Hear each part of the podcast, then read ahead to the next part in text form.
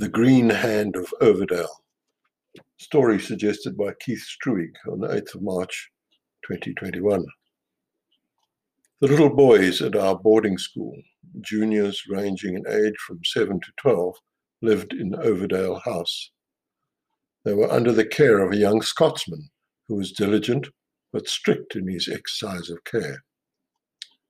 Each morning, the prefect awoke the boys with a little bell no lolling in bed was permitted. All faces were to be washed in cold water. There was no hot. Shoes polished, hair brushed, beds made before breakfast. Their appearance and clothes trunks were inspected. Then they were marched off to breakfast. The housemaster ensured that the senior boys allowed them to get some food at meal times, but like all boys, they were always ravenous. Every second night they were marched to Duncan House for a bath. On the intervening day, grubbiness and dirt were to be removed under the cold water tap at the back in the shade of the oak trees. Lights out was at nine o'clock, with only the prefect's light left on until later. The toilet was an outhouse under the oak trees, and it was very dark out there. But little boys were well aware of the horrible embarrassment and miserable disgrace awaiting those who wet their beds. So they braved the dark. Unfortunately, an idle, wicked prefect, who shall remain nameless, was struck by a brainwave. He knew how to stop the littlest boys waking him in the middle of the night to take them to the loo, which he was under instruction to do.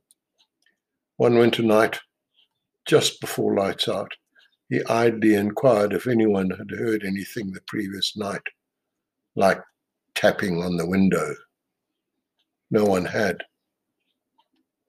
He admonished them all not to investigate if they ever did hear it. It could be the hand that was tapping. He said he'd been told by Squeenie, the head waiter, that many years ago a man had slipped and fallen into the saw pit, and his left hand had been sliced, sliced off. He was rushed to hospital but bled to death on the way. His hand had been forgotten in the panic, and it is thought that Fly, the school dog, had stolen it. Now it is said, usually at full moon, the hand came back to find its owner. Boys were dumbstruck and every one of them slept with their head under the blankets.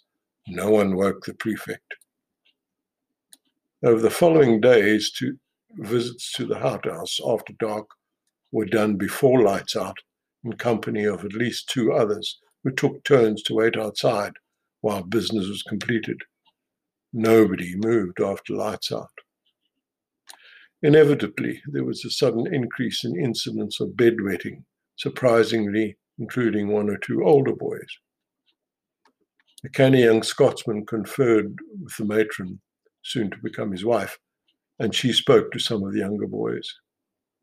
She soon extracted the legend of the hand, which had now become green and scrabbled at the tops of windows and would strangle anyone who saw it, and they would become ghosts of Overdale too. Once such terrifying seeds have been planted, they grow unchecked and become rooted, despite pronouncements from the housemaster and the matron, and a recant by the demoted prefect. That is why, until Overdale was no longer a dormitory, chamber pots were used at night. Everybody who was a boarder at St. Mark's knows the story, and the duty monitors who fetched the cocoa at night always gave Overdale a wide berth, especially around full moon.